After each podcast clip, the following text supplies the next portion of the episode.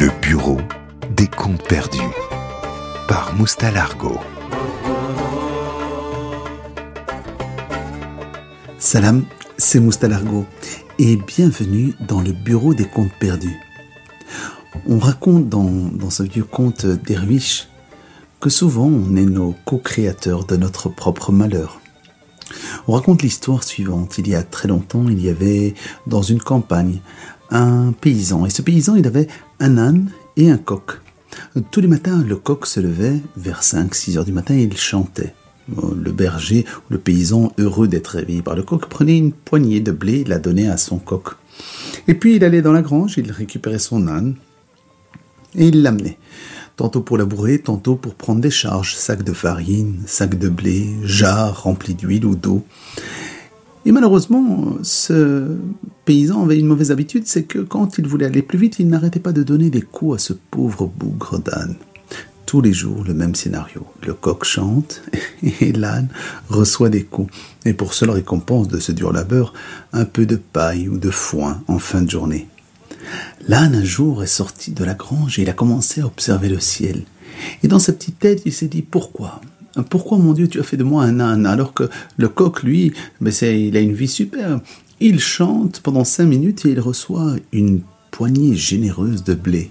Et moi, moi qui travaille très dur et péniblement, ben, je reçois pour récompense des coups de bâton. Et puis là, il a subitement une idée. Une idée d'âne, certes, mais une idée.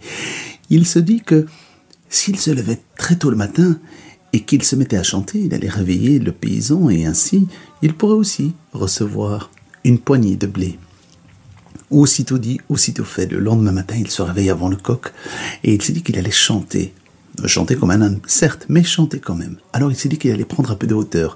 Il voit le rebord du puits, il s'est dit je vais monter sur le bord du puits. Une patte, puis deux, puis trois, puis quatre. Il ouvre sa gueule pour pousser un chant d'âne lorsque il glisse et les quatre fers en bas, plongé dans l'eau, la tête hors de l'eau, et il se met à hurler. En et en et en, qui, comme tout le monde le sait dans le jargon de l'âne, ça veut dire Paysan, réveille-toi, je suis en train de me noyer. C'est ce que fait le paysan. Il vient tout affolé. Il regarde au fond du puits avec sa lanterne à la main et il voit son âne tout au fond avec la tête hors de l'eau. Mon Dieu, mon Dieu, comment ça se fait que mon âne est au fond du puits? Et puis il va, il prend une corde, il la jette, il attrape l'âne par le cou et il tire, il tire, mais impossible. Au plus il tire, plus il est en train d'étrangler son âne, mais l'âne ne bouge pas. Il ne sait pas quoi faire, il se résigne, il lâche la corde et il tient sa tête. À ce moment-là précis, le fameux voisin que tout le monde a, curieux et rempli de plein de conseils, passe et lui dit Qu'est-ce qui se passe, mon ami? Tu as l'air soucieux. Il dit Tu te rends pas compte, c'est un malheur. Mon âne est tombé dans le puits. Il dit Ouh là là. Effectivement, c'est un double malheur. Non seulement ton âne va mourir, mais en plus, tu risques de polluer ton puits. Il dit Mais qu'est-ce que je pourrais faire? Il dit Mais c'est simple. Tu n'as qu'à tuer ton âne et le sortir de là. Le tuer? Ah non, non, non, non. Moi, je suis encore capable de lui donner des coups de bâton, mais le tuer, je, ne peux pas. Il dit, oui, mais tu sais, il y a mille et manière de tuer les gens. Et on peut les tuer sans qu'ils le sachent. Comment ça? Il dit, mais c'est très simple, écoute, regarde ce que tu peux faire. Tu vas prendre une pelletée de sable et tu vas la jeter dans ton puits. Et cette pelletée de sable, elle va tomber juste pile poil sur le dos de l'âne. Une petite pelletée de sable, tu sais, il va pas le sentir. Et il va la laisser là. Mais tu vas en rajouter une deuxième, puis une troisième, puis une quatrième. Et au fur et à mesure, tu vas étouffer écraser, enfoncer l'âne dans le puits. Une fois enterré, il sera mort. Après, il te suffit de creuser avec l'aide de quelques-uns. Nous allons sortir l'âne, sortir le sable et tu récupéreras ton puits. À contre-coeur, le paysan s'est résigné, alors il a pris sa pelle. Première pelletée, il l'a balancée du haut du puits, pouf, sur le dos de l'âne.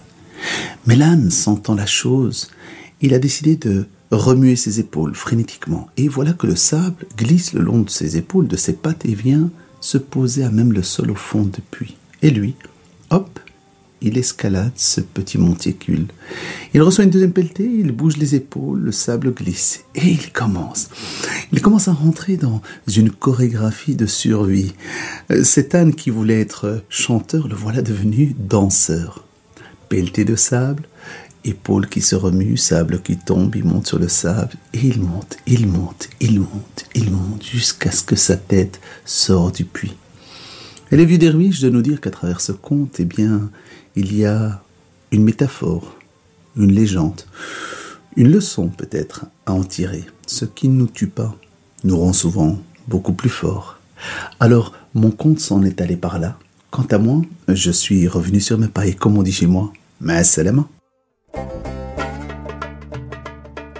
Le bureau des contes perdus par Moustalargo.